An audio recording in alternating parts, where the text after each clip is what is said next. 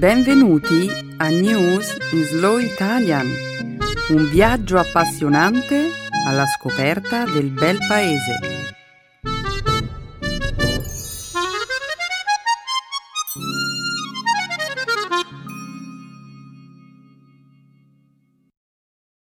Oggi è giovedì ventiquattro dicembre duemilaquindici.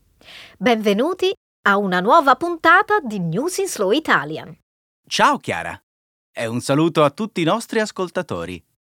Nella prima parte del nostro programma, oggi commenteremo i risultati delle elezioni generali spagnole che si sono svolte domenica scorsa. Parleremo poi di un recente provvedimento adottato dal Comitato Etico della FIFA che ha deciso di sospendere per otto anni Sepp Blatter e Michel Platini. Più avanti commenteremo una notizia che riguarda le automobili volanti, la cui sperimentazione nello spazio aereo statunitense è stata autorizzata dalla Federal Aviation Administration. Concluderemo infine questa prima parte del nostro programma con una notizia diffusa lo scorso venerdì dal Vaticano. Madre Teresa di Calcutta sarà presto proclamata santa. Dunque, eh, se non ricordo male, Chiara, lo scorso maggio diversi alti funzionari della FIFA erano stati arrestati con l'accusa di corruzione e ora il presidente della FIFA, Sepp Blatter, viene squalificato per otto anni. Insomma, le cose non si mettono bene per il mondo del calcio. Mi dispiace, Emanuele. Lo so che sei un tifoso sfegatato. Eh sì, lo sono. O meglio, lo ero. Capisco la tua delusione, ma sono certa che le cose torneranno alla normalità. E ora continuiamo a presentare la puntata di oggi.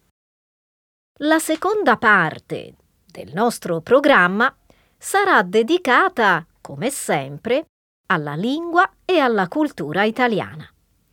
Nel segmento grammaticale di questa settimana impareremo a distinguere i sostantivi numerabili da quelli non numerabili e infine, nello spazio dedicato alle locuzioni idiomatiche, esploreremo un'espressione molto usata nell'italiano colloquiale: essere in gamba.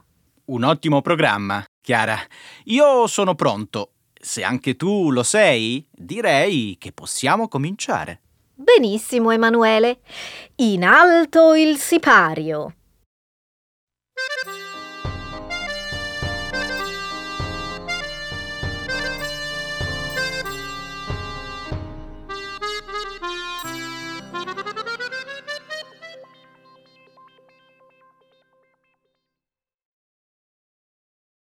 Dopo le elezioni di domenica, il futuro della Spagna appare incerto.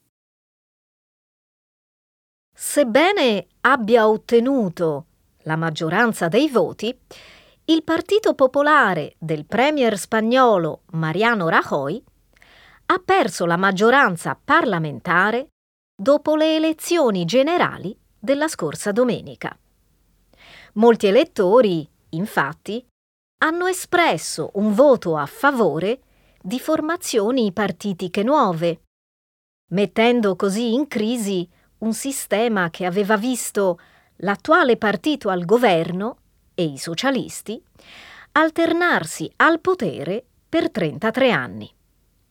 Il Partito Popolare occuperà ora centoventitré dei trecentocinquanta seggi del Parlamento spagnolo, mentre ai socialisti andranno novanta seggi.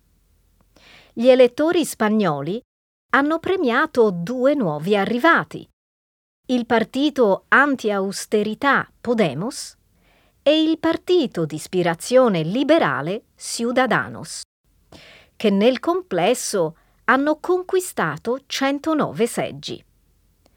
In base alla legge spagnola, il nuovo Parlamento deve essere nominato entro il tredici gennaio. Dopo tale data, i membri del Parlamento hanno due mesi di tempo per formare il nuovo governo. Nell'eventualità in cui non sia possibile formare un governo, il primo ministro in carica è chiamato a indire nuove elezioni. Il Parlamento frammentato, emerso dalle elezioni della scorsa domenica, non lascia intravedere un percorso chiaro per la creazione di una coalizione di governo. Rajoy cercherà di rimanere al suo posto, ma i nuovi attori politici sulla scena hanno già espresso la loro intenzione di bloccare ogni tentativo in tal senso, creando così l'ambiente ideale per una prolungata incertezza sul futuro del paese. Di fatto, nella giornata di lunedì, l'attuale situazione politica ha provocato un crollo nel mercato azionario di Madrid. Temo che il governo spagnolo sia diretto verso un periodo di trattative piuttosto lunghe. Chiara, davvero non riesco a immaginare un modo semplice per risolvere questa incertezza. Beh, diamo un'occhiata alla situazione. Il Partito Popolare, tutto sommato, si è guadagnato una prima chance per provare a formare un governo. Se tutto va bene... No, no, no, aspetta. La cosa più probabile è che si formi una coalizione dei perdenti. I socialisti potrebbero allearsi con Podemos e Ciudadanos, uno scenario simile a quello che si è delineato il mese scorso in Portogallo. Io non credo che Ciudadanos appoggerebbe una soluzione di questo tipo. Anzi, secondo i leader di Ciudadano, Rajoy dovrebbe cercare di formare un governo di minoranza. E che ne pensi di una soluzione regionale? Eh, i socialisti potrebbero trovare un accordo con Podemos e qualche altro piccolo partito regionale, eliminando così la necessità di un accordo con Ciudadanos. Sì, è una possibilità. In questo momento, comunque, l'unica via verso una situazione stabile sarebbe quella di formare una vasta coalizione governativa.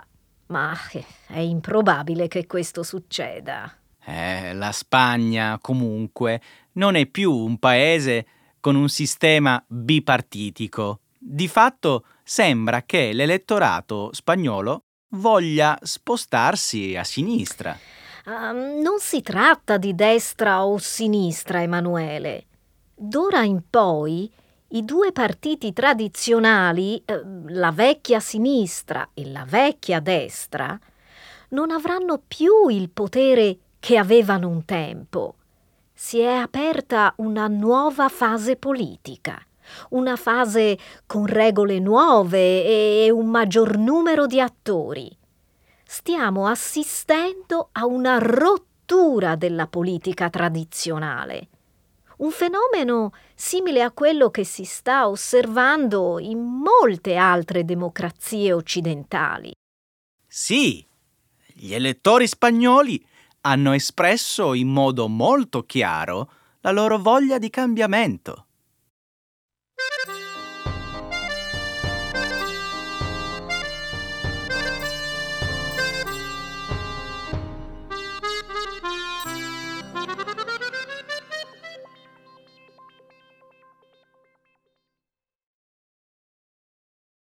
La FIFA sospende due alti funzionari. Il comitato etico della Federazione Calcistica Mondiale ha emesso una squalifica di otto anni contro il presidente della FIFA, Sepp Blatter, e il presidente dell'Unione delle Associazioni Europee di Calcio, Michel Platini. Blatter e Platini sono stati sospesi da tutte le attività legate al calcio e sono stati inoltre multati. I due erano già stati sospesi per novanta giorni nel mese di ottobre, nel corso di un'indagine sul pagamento di una somma di due milioni di franchi svizzeri che Platini avrebbe ricevuto dalla FIFA nel duemilaundici. Lunedì scorso il comitato ha dichiarato che non ci sono prove sufficienti per determinare se il pagamento sia stato una tangente, ma ha stabilito che i due funzionari avrebbero comunque abusato della loro posizione.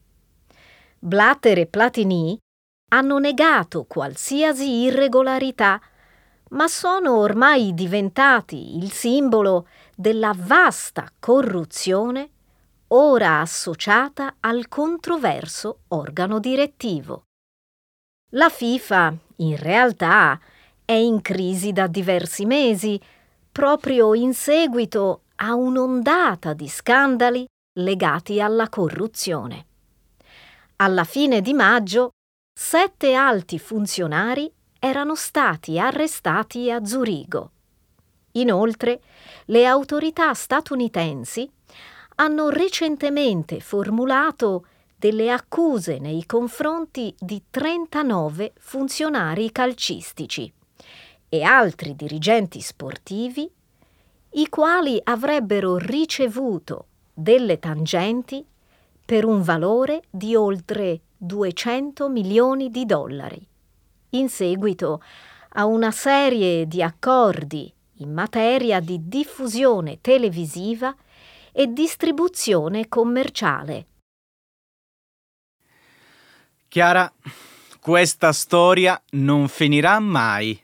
Per noi appassionati di calcio, queste sono notizie davvero scioccanti. E poi, più le indagini vanno avanti, e maggiore sembra essere il numero degli episodi di corruzione che continuano a venire a galla. Sì, ma ormai siamo giunti alla fine, vero? Voglio dire, ormai ci siamo. I due uomini più potenti del mondo del calcio sono stati allontanati dalla loro carica. Magari. In realtà non penso che Blatter e Platini siano disposti ad arrendersi tanto facilmente. Hanno già detto che intendono fare appello al Tribunale Arbitrale dello Sport. Tuttavia, anche se Blatter e Platini non riuscissero a far revocare la sanzione disciplinare, per la FIFA sarebbe comunque difficile ristabilire la propria reputazione, avendo due ex funzionari che continuano a mettere in discussione le sue decisioni. Ho un'idea.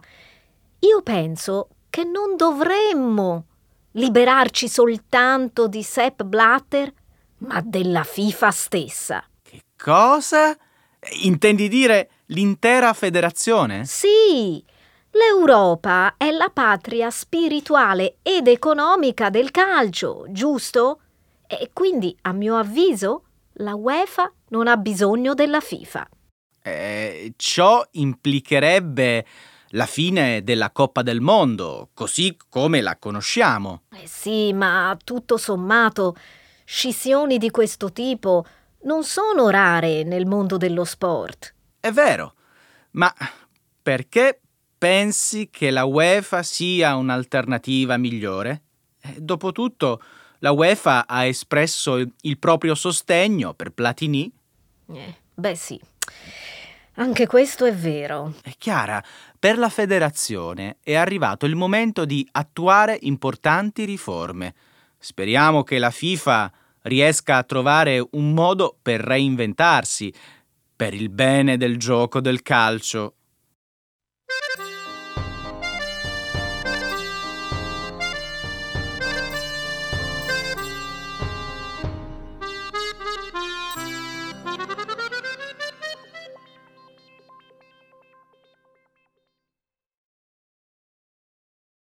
Automobili volanti. Presto al via i test negli Stati Uniti.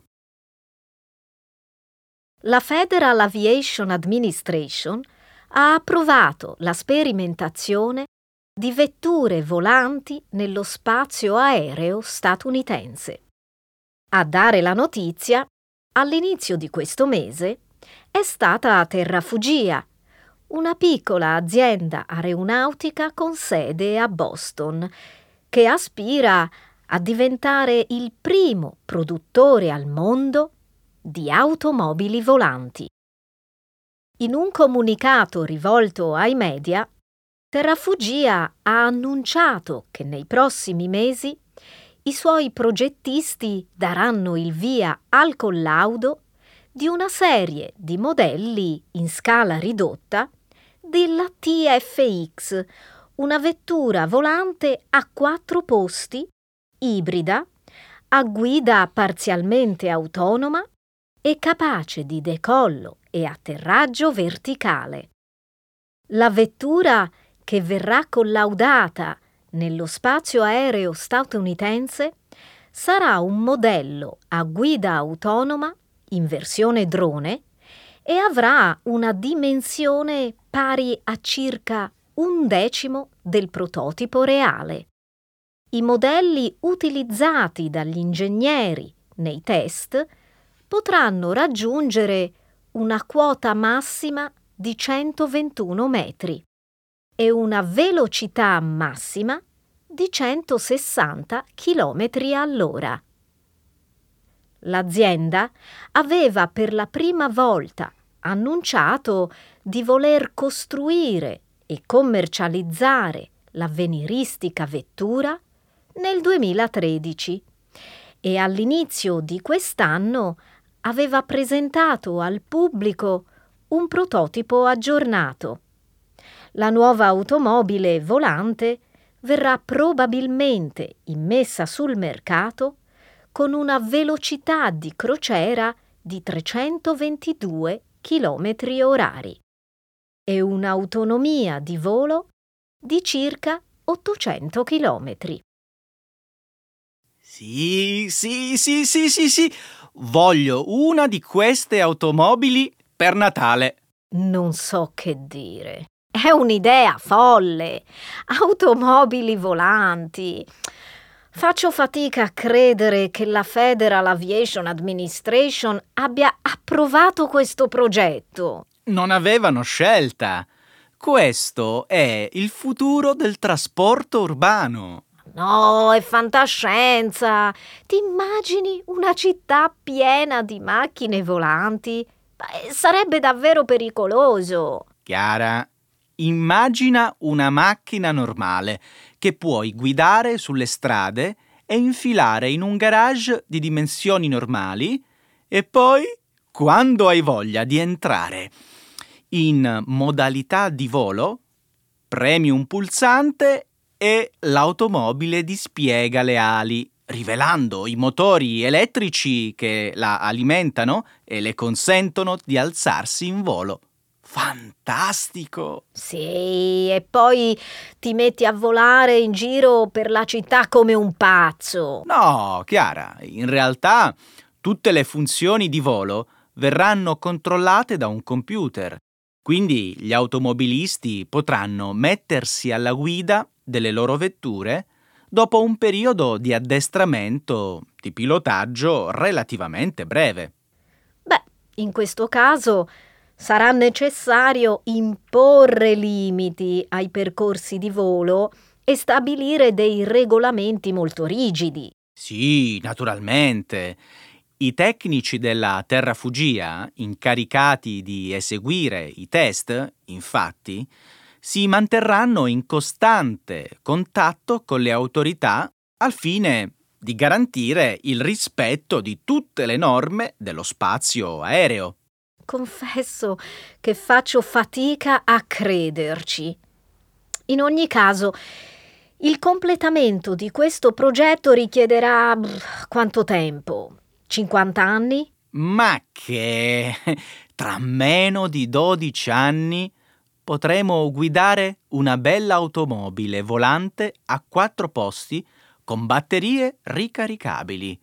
Quindi, sai già che cosa mi puoi regalare per Natale tra dodici anni?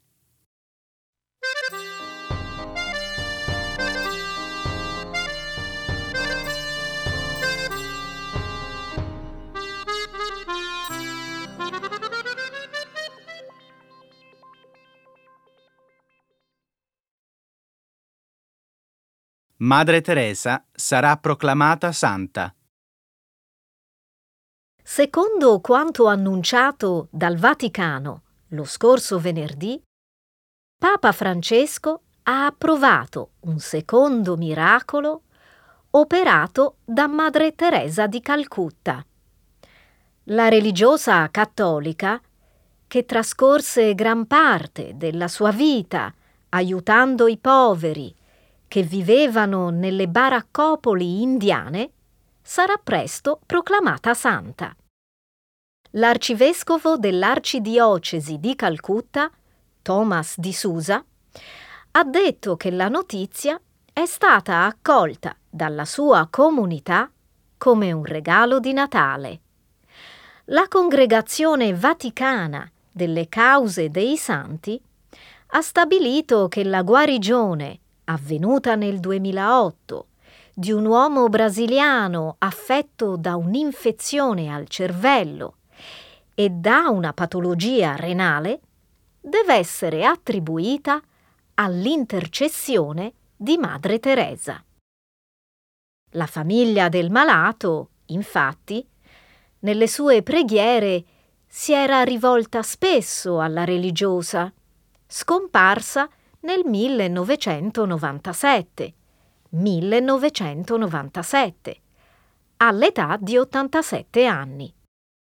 Il primo miracolo storicamente attribuito a Madre Teresa riguarda invece la guarigione di una donna indiana affetta da un tumore. Madre Teresa era nata in una famiglia di etnia albanese a Skopje, nell'attuale Repubblica di Macedonia.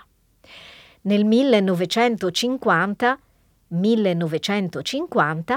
aveva fondato a Calcutta le Missionarie della Carità, una congregazione di suore la cui missione era quella di prendersi cura dei più poveri tra i poveri. Poi nel millenovecentosettantanove vinse il premio Nobel per la pace. Si conosce già la data della canonizzazione?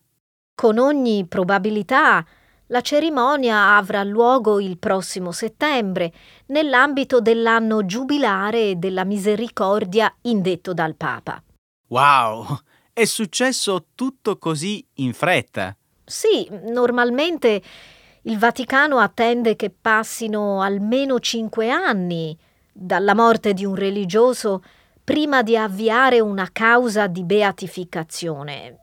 Nel caso di Madre Teresa, invece, il processo è iniziato a soli diciotto mesi dalla sua morte. E non è una procedura semplice. Al fine di canonizzare un santo, il Vaticano deve riconoscere almeno due miracoli. Eh, beh, molte persone di fatto vedevano Madre Teresa come un esempio di santità ben prima dell'avvio del processo di canonizzazione. E persino in vita Madre Teresa veniva chiamata da molti la santa vivente. Ed è facile capire perché. Madre Teresa ha dedicato tutta la sua vita ai poveri e alle persone che vivevano nelle baraccopoli. E la sua congregazione ora è attiva in cinque continenti, curando la gestione di mense gratuite, strutture per la cura dei malati di AIDS, lebrosari e orfanotrofi. È una storia davvero stimolante, soprattutto ora che siamo prossimi a Natale. Questa notizia deve aver reso felici molti cattolici. Che ne dici se concludiamo la nostra chiacchierata con uno dei più famosi aforismi di Madre Teresa? Uh-huh. Siate buoni con coloro che vi circondano. È meglio commettere errori con un atto di bontà che fare miracoli con un atto di cattiveria.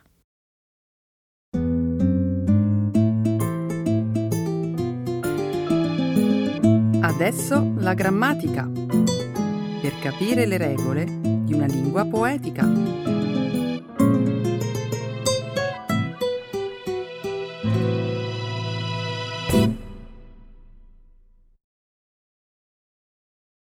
Countable and uncountable nouns.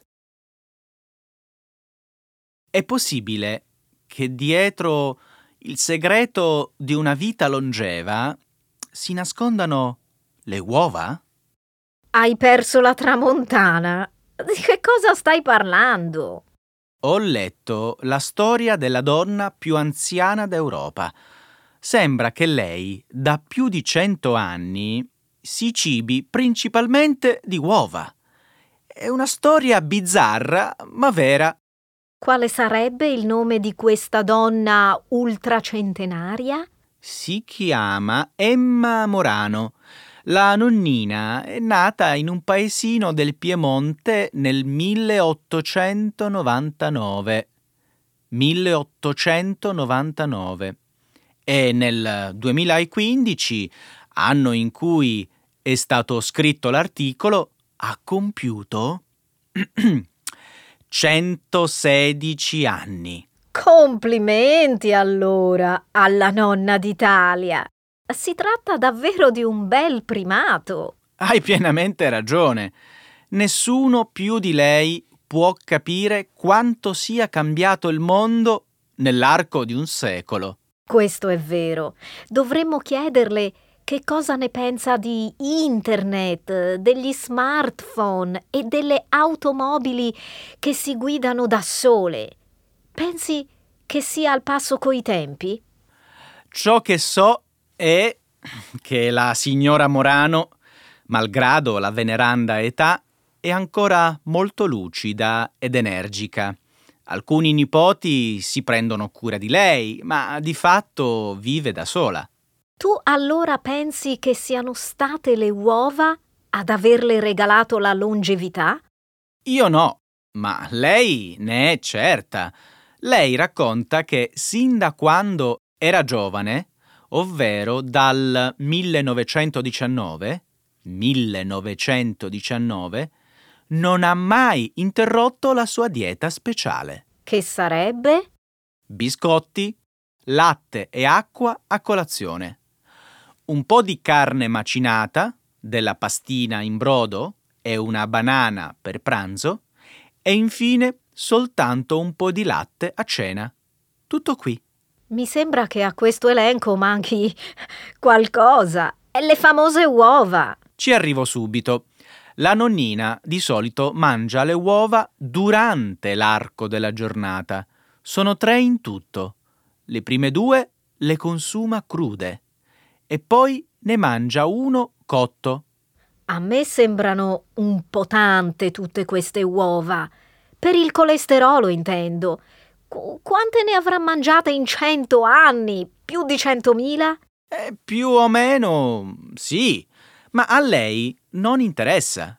La signora Morano segue la dieta prescrittale da un medico quando, all'età di vent'anni, le fu diagnosticato un problema di anemia.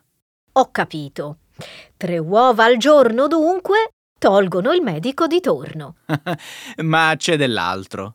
La nonna d'Italia rivela poi che oltre all'alimentazione, il fatto di essere stata single per più di settanta anni l'ha aiutata ad affrontare meglio la vita. E gli scienziati che dicono? Loro studiano il suo caso e cercano di capirci qualcosa. Pensa che alcuni specialisti del Harvard Medical School di Boston hanno già iniziato a esaminare il suo D N A. Beh, che la longevità sia legata al patrimonio genetico mi sembra indiscutibile. Eh, su questo hai ragione. La madre della signora Emma visse fino a novanta anni e la zia fino a centouno. Susanna Jones, però... Chi sarebbe Susanna? È una signora che vive negli Stati Uniti ed è l'essere umano più vecchio del mondo. Beh, sembra che lei condivida le opinioni di Emma. Insomma, loro dicono, possiamo anche rinunciare a un partner, ma alle uova mai. Ecco le espressioni, un saggio di una cultura che ride e sa far vivere forti emozioni.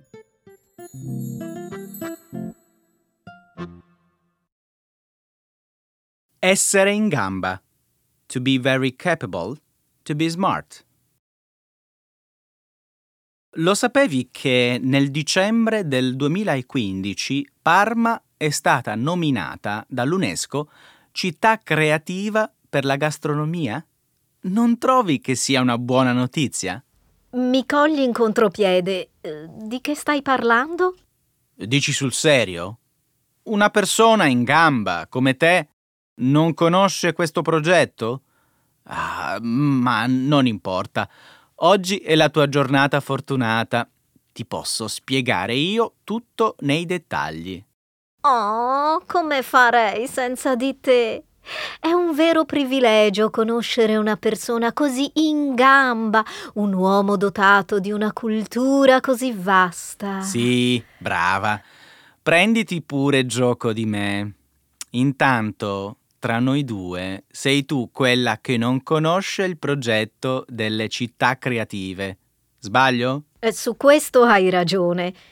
Ed è quindi tuo dovere informarmi sull'argomento. Dai, raccontami di cosa parla questo programma dell'UNESCO. Il progetto si propone di creare un network tra varie città che fanno della propria tradizione un elemento di sviluppo sociale, culturale ed economico. Sembra che tu abbia ritagliato questa frase da un articolo di giornale.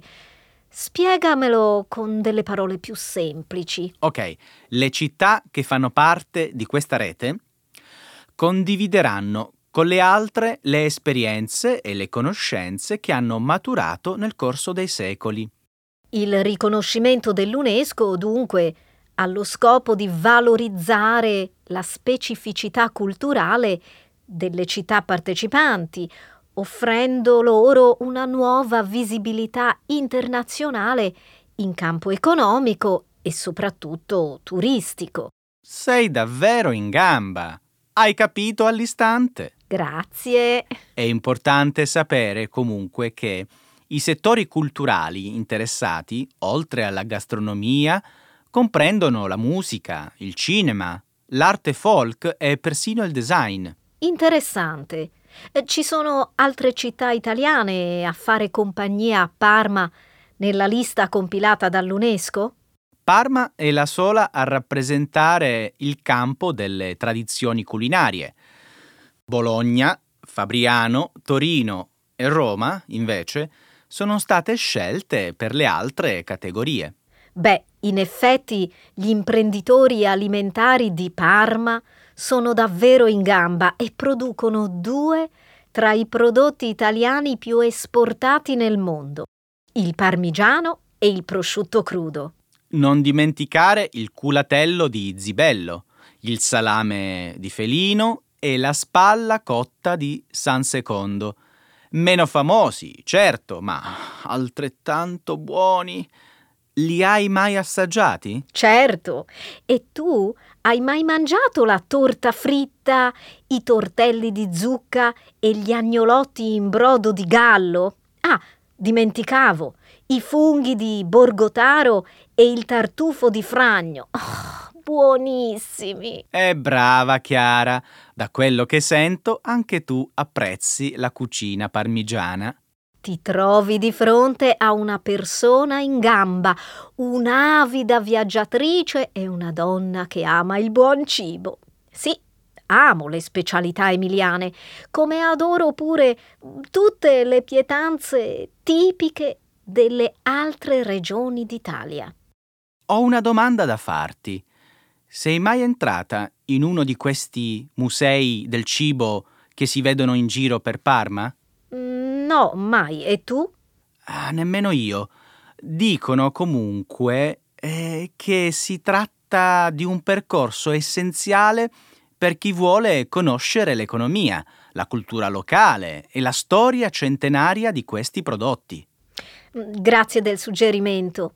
Adesso però parliamo d'altro.